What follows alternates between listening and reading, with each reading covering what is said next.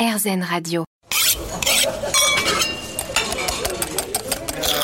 Miam in France, Frédérico.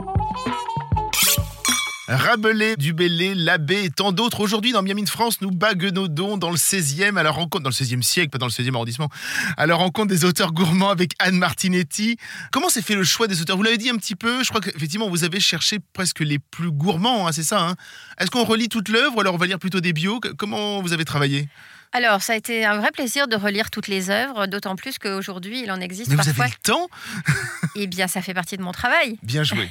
Bonne réponse. Et donc, euh, euh, le... c'est assez intéressant, d'autant plus qu'il existe maintenant des Hmm. éditions modernisées. Bien sûr. Euh, donc, on peut lire en quelque sorte une, une édition bilingue des essais avec le texte original et le texte modernisé, vraiment, qui permet de s'apercevoir à quel point euh, c'est intéressant déjà, puisque souvent on a lu des extraits de Montaigne pendant ses études, ce qui était mon cas, mais euh, le, le- la majeure partie des essais euh, est composée vraiment de, de leçons de vie. On est dans le, dans le, dans le savoir-être, le savoir-penser, le savoir-faire. Enfin, c'est brillantissime. On écrit encore en vieux François euh, au XVIe siècle, c'est ça hein? C'est ça. Alors, c'est Ouais. déjà, ce n'est déjà plus bien sûr de la langue médiévale ou de ça. la langue des, des ballades de Villon. Oui, on, hein. la, on On la a- comprend déjà mieux, effectivement, à la à lecture, fait, bien sûr. Tout à fait. Et, mais en tout cas, donc on lit effectivement les œuvres et on y cherche des précisions Mm. sur la manière de manger. Alors, euh, avec Montaigne, par exemple, c'est vraiment très amusant puisqu'il se qualifie lui-même de, de gourmand, que parfois il, il se précipite si vite sur la nourriture qu'il y laisse des doigts tellement euh, il aime ça. Et il est très curieux de ce qu'on mange. Alors, vous démarrez le livre avec Brantôme, Pierre de Bourdeille de son petit nom. C'est un militaire, c'est un hédoniste. hein. Il aime aussi bien les femmes que la bonne chair, mais pas que. Il accompagne très souvent Catherine de Médicis. On en parlait euh, il y a quelques minutes dans ses déplacements à travers le monde, l'Europe. Enfin, voilà, je ne sais pas jusqu'où elle est allée, euh, Catherine de Médicis. En tout cas, il est toujours là. Et l'on va se souvenir de lui pour son travail que l'on pourrait qualifier aujourd'hui de chroniqueur de son époque, où il va raconter un petit peu, euh, avec un ton assez acéré, euh, le- ce qu'il voit. Euh, c'est bien cela le personnage, hein. c'est comme ça qu'on le, le place, du moins que vous le placez vous. hein. Tout à fait. C'est un, c'est, on pourrait dire, c'est un journaliste mondain. c'est ça, voilà, journaliste Voilà. mondain, c'est bien, oui, oui. Et, euh, et donc, mais plus que mondain, en fait, il est préoccupé, et c'est ça aussi qui, que j'ai découvert euh, plus en détail et qui a été intéressant. Ce sont tous euh, des hommes et des femmes préoccupés de leur territoire Oui, et de faire prospérer leur territoire. Donc, par exemple, Brantôme, euh, parlant euh, avec Catherine de Médicis dans le sud de la France, propose de, de cultiver des orangers, des citronniers, des agrumes. exactement. Voilà, ou bien parle de la truffe, qui est un vrai sujet du Sud-Ouest à l'époque, et, et donc qui, c'est lui aussi qui est un petit peu à l'origine de cette, cette appétence pour la truffe, qui va permettre. Donc c'est pour ça que Guy Savoie et son équipe ont imaginé une marmite de légumes à la truffe. Oui. Euh, donc Justement, le, j'allais vous en parler juste après. donc, donc ce sont des, ce sont des, des personnes de leur temps, euh, au-delà de leur, leur appartenance à une classe ou une autre. euh, ce sont des, des gens qui se sont incarnés et dans leur époque et dans leur territoire. Et donc, il est conseiller de Catherine de Médicis, qui elle-même est très gourmande. Absolument, et qui est euh, très préoccupée de, de manger local, ce qui est pour le coup très moderne.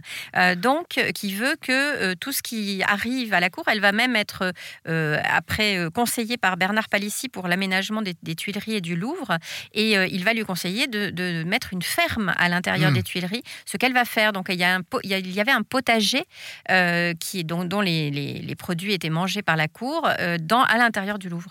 On reparle effectivement de Guy Savoie, donc il y a deux recettes à la truffe. Euh, Brantôme, donc on l'a dit, hein, il est né, il est mort dans le Périgord. Association d'idées facile, j'imagine. Euh, comment est-ce qu'il a travaillé les différentes recettes? Alors, ce, n'est pas seulement une association d'idées, c'est-à-dire que chez Brantôme, on trouve, Brantôme, c'est vrai que je dis Brantôme, mais c'est Brantôme. chez Brantôme, on trouve euh, des extraits où il parle de l'utilisation de la truffe. Et donc, euh, j'ai cherché à chaque fois à ce que euh, le, le- un ou deux aliments, voire le nom du plat, soient présents dans les textes Mm. du XVIe siècle. Et pour Brantôme, c'est d'autant plus facile que euh, il a donc un, un célèbre recueil qui s'appelle Les Dames galantes, où il parle un peu de la manière de, de s'échauffer les sangs, comme on dit joliment. Il paraît qu'il parle de ses coquineries un petit peu. Pas mal, pas mal. Donc ça, Ça ça en fait encore quelqu'un de très moderne. Donc euh, Ça va ensemble, en plus souvent gastronomie et coquinerie. Quoi, C'est ça. Souvent euh, donc les plats à la truffe sont recommandés pour que ces dames euh, soient à même d'être accueillantes. et, donc, bon, tout ça est fait de manière très élégante, donc il n'y a, pas de, a pas de vulgarité chez Brantôme.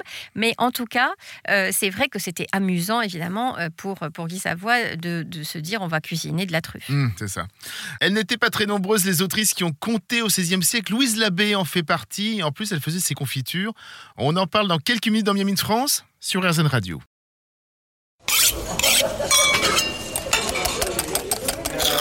Miam in France, Frédérico. On avance dans le livre d'Anne Martinetti, notre invitée. Elle est co-autrice avec le chef Guy Savoie de Guy Savoie Cuisine des écrivains, 16e siècle, aux éditions Hercher. Euh, nous partons à la rencontre gourmande de Louise Labbé, la poétesse, déjà la deuxième femme de son père et d'une famille de bouchers.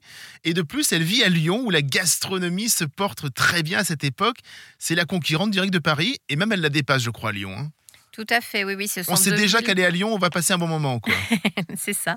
Et euh, Lyon bénéficie, il faut dire, d'une, d'une géographie euh, vraiment très intéressante du point de mm. vue de la gastronomie. Hein. On est à la fois euh, le long du fleuve, dans les vergers, on est proche des montagnes. Donc, au niveau des produits, l'approvisionnement est, vraiment très, très riche. Et donc, les bouchers sont très nombreux. Il y a beaucoup d'éleveurs dans la région. donc, donc le label Le Lyonnoise va être assez rapidement. Donc, elle fait des études. Euh, on va lui apprendre, c'était pas la règle pour les femmes de, faire des études à l'époque, et donc elle va faire latin-grec.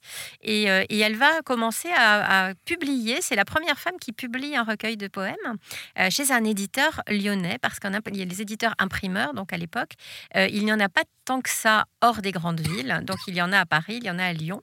Et elle surtout, elle va inventer finalement des clubs de lecture et de poésie où elle va réunir autour d'elle des lettrés, des poètes, des intellectuels et, faire une sorte de salon de salon littéraire. On, mange évidemment et on boit. Louise Labbé, c'est une femme forte. Hein. enfin, quand on dit forte, c'est-à-dire qu'elle est elle a du pouvoir, on va dire, elle a de l'influence, on dirait influenceuse. Je ne sais pas si on peut dire influenceuse aujourd'hui, mais on va dire qu'elle a de l'influence. Euh, elle construit un domaine, elle est quand même assez riche, euh, et elle reçoit ses amis et sa famille, et surtout, on vient prendre le goûter chez elle. C'est très important les goûters chez Louise Labbé, pourquoi? Alors en fait, c'est un petit peu une tradition qui Et elle fait ses propres confitures, j'ai oublié de le dire. Et elle fait ses propres confitures. Voilà. Alors, alors donc, ce qui m'a aussi passionné euh, dans la, dans la connaissance de ces, de ces, grands, de ces grands auteurs, c'est de voir, comme je vous disais, à quel point ils sont ils, ils, se, ils se réinventent aussi dans leur région.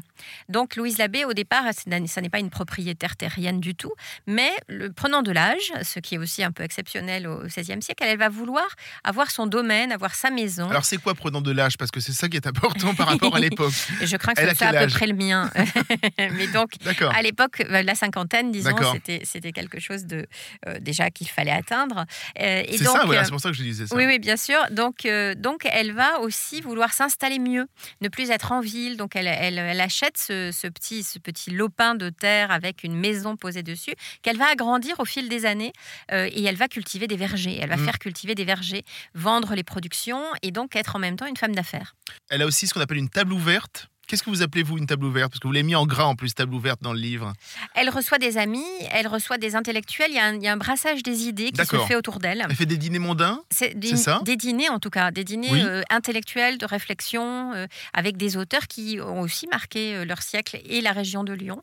des auteurs, des, intellectuels, des, conseillers, des prévôts. Enfin, en tout cas, elle, est tout à fait vivante dans son siècle. Ce n'est pas un auteur retranché dans sa tour d'ivoire. Qu'est-ce que l'on y mange à la table de Louise Labbé Beaucoup de viande. D'accord. Et c'est pour cela que euh, euh, comment, Guy Savoie a voulu donc euh, confectionner ce saucisson brioché auquel il a ajouté des pistaches, du chou. Enfin, il a fait quelque chose avec. Les pistaches sont à l'époque assez récentes dans la gastronomie euh, euh, française, et donc euh, il a agrégé des aliments qui étaient des aliments nouveaux. Il y a une recette du XVIe siècle du saucisson brioché. Je veux dire, la, recette existe déjà? Les charcuteries sont dans la région de Lyon très renommées. elles s'exportent pas mal d'ailleurs. Elles vont même jusqu'à Avignon, où les papes font venir leur charcuterie, leur charcuterie de Lyon. Pardon.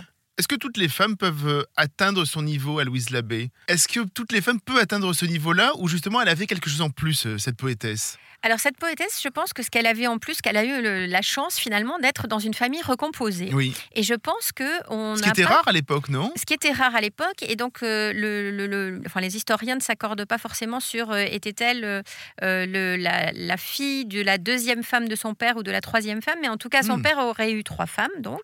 Et donc étant une famille recomposée, je pense que son père s'est occupé de son éducation, justement en l'envoyant donc voilà apprendre le latin, le grec, et donc c'est vrai qu'à partir du moment, et c'est toujours vrai aujourd'hui, où on est éduqué et, diplômé pour aujourd'hui, euh, bien on, choisit sa vie beaucoup plus facilement que si on ne l'est pas. Donc papa était assez féministe en fait, en disant il faut que ma fille soit l'égale des hommes, quoi, avec ce genre de un petit peu, non? Peut-être. Alors ce que j'ai lu, c'est surtout qu'il était content de la placer quelque part ah, pour qu'elle apprenne quelque chose. c'est pas trop féministe, quoi. C'est pas trop féministe, mais le résultat, c'est qu'elle en a fait quelque chose de féministe. Ça. On enchaîne dans quelques minutes avec un autre auteur dans le livre d'Anne Martinetti et Guy Savoie, peut-être un peu moins connu, mais tout aussi fascinant. À tout de suite.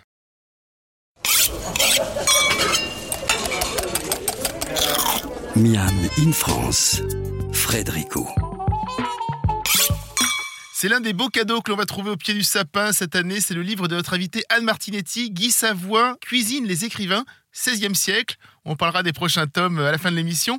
Et justement, on va parler d'un personnage étonnant, pas forcément le plus populaire, mais il en reste aujourd'hui encore quelque chose, vous allez comprendre, c'est Jacques Amiot. Alors, Jacques Amiot, avant de devenir évêque, grand aumônier et traducteur de Plutarque, il est né dans une famille extrêmement modeste, même pauvre, c'est ça? Il est né dans une famille tout à fait modeste et, pauvre. Et d'ailleurs, sa mère, pendant qu'il faisait ses études à Paris, donc dans, le plus grand dénuement, euh, lui envoyait du pain euh, par les bateliers de la Seine. Puisque donc il est né à Melun. Et euh, dans une rue euh, qui aujourd'hui s'appelle la rue Saint-Aspect, on peut voir euh, la plaque ou la maison où Jacques Amiot est, né. eh bien, il a été donc, c'était un étudiant extrêmement brillant et il se passionne pour l'étude des latins et des auteurs latins et des auteurs grecs. Et il va être, comme vous dites, l'auteur de le traducteur de Plutarque et un traducteur qui ne sera jamais égalé jusqu'à la fin du philosophe grec, voilà, c'est juste pour replacer. Hein. Voilà, exactement. Et donc, du coup, il va être, euh, par, par son éducation exclusivement, il va devenir un grand personnage du royaume. Et mm. alors, ce qui est passionnant euh, dans la vie de Jacques Amiot, d'un point de vue gastronomique, c'est que, euh, donc, ayant manqué de pain et ayant finalement manqué de, de, nourriture, il va, lorsqu'il va être en charge de la Seine-et-Marne, faire de la Seine-et-Marne le premier grenier à blé de France. Et il va être aussi à l'origine, par exemple, de l'implantation des lentilles dans la brie. Aujourd'hui, il existe donc une appellation qui sont les lentilles de la brie, euh, qui n'est pas une AOC, mais en tout cas, il existe des lentilles de la brie. On connaît surtout les lentilles du Puy-en-Velay, mais dans la brie, il y a des lentilles qui sont excellentes. Et donc, il va faire en sorte que euh, la Seine-et-Marne, qui est à l'époque couverte de forêts, donc il y a la forêt de Fontainebleau notamment, bien sûr, mais euh, il y a aussi des grandes plaines, les grandes plaines de la brie, il va faire en sorte que ça devienne, ce devienne des terres agricoles pour pouvoir nourrir en autonomie finalement toute la région. Il va aussi s'intéresser à l'éducation des enfants et l'éducation alimentaire des enfants. Et là, il y a une phrase qui nourrit bien ses enfants, il les engendre deux fois. Euh, c'est extrêmement moderne pour l'époque, ça veut dire tiens, finalement, on va essayer de se pencher sur l'éducation alimentaire des enfants. Alors oui, c'est une, c'est là aussi où le 16e est, extraordinaire, c'est que pour la première fois, en peinture notamment, et, donc en littérature, on va voir l'enfant en fait surgit. Mm. Il surgit en tant que personne. Il faudra attendre encore trois siècles pour qu'on lui écrive de la littérature pour lui. Hein. ça. Parce que c'est le milieu du 19e siècle à peu près où, on commence à écrire pour les enfants. Louis Hachette notamment et la comtesse de Ségur. Mais euh, en tout cas, au 16e, on commence à se dire, voilà, parce qu'il y a de la malnutrition, parce que euh, on n'a pas d'idée du tout de ce que, de quels sont les besoins des enfants en, termes, de, en termes de nutrition. Et donc, Jacques Amiot euh, va instituer que dans les écoles, qui sont assez disparates, hein, voilà, enfin, tous les enfants évidemment ne vont pas à l'école, mais en tout cas, il faudra faire à manger, donner à manger aux enfants en les, en les éduquant. C'est le début de la cantine? À peu près. À peu près, c'est ça hein? C'est ça. Comment ça a évolué ça justement? Est-ce que ça, est-ce que ça, c'est une idée qu'il a démarré et ça a continué ou alors euh, voilà, on a vraiment repris ça euh, beaucoup plus tard? Alors, je pense qu'au XVIIe siècle, euh, l'éducation à la nourriture euh, est aussi quelque chose qui est présent. Hein. On est en train mm. de, travailler sur le XVIIe. Euh, vous m'avez dit, on en parlera à, la fin à, la fin de l'émission. Mais en tout cas, l'éducation au goût et l'éducation tout court d'ailleurs, hein, c'est quelque chose qui, qui démarre là parce qu'on commence à, se, à se rendre compte que l'alimentation, c'est aussi la santé. Mm. Il a un côté très humaniste aussi. Hein. C'est ça, en fait. Enfin, il s'intéresse pas qu'aux enfants, mais il va. Voilà, pour, pour sa région, pour la France peut-être même, il est humaniste et surtout aussi sa table est reconnue. On aime aller euh, chez Jacques Camio pour manger, c'est ça hein? C'est ça. Donc euh, le, ces, dîners, euh, plusieurs, plusieurs écrivains parlent de ces dîners où il fait venir des musiciens, où c'est un homme féru de culture. Et, et donc il y a des petits concerts en même temps que ces dîners. donc la table, elle est assez renommée, donc toujours en local. C'est lui qui chante avant, de, avant les dîners, c'est ça? Et il joue du clavecin. il joue du clavecin, c'est ça, en fait. Ça m'a fait penser bêtement à un dîner presque parfait où il faut trouver un peu. Vous connaissez cette émission Non, je sais pas si ça vous parle. Voilà, où les gens essayent de trouver une animation avant de faire le dîner. Je me suis dit, voilà, en fait, c'est ça. C'est je, vais vous chanter un petit quelque chose avant que le, avant que le repas soit frais. Pour vous mettre en appétit. Pour vous mettre en appétit, c'est ça, un camion. Exactement. C'est rigolo, quoi. Le personnage est assez étonnant. Euh, un autre proverbe dit Qui se nourrit d'attente risque de mourir de faim. Promis, on revient vite. À tout de suite.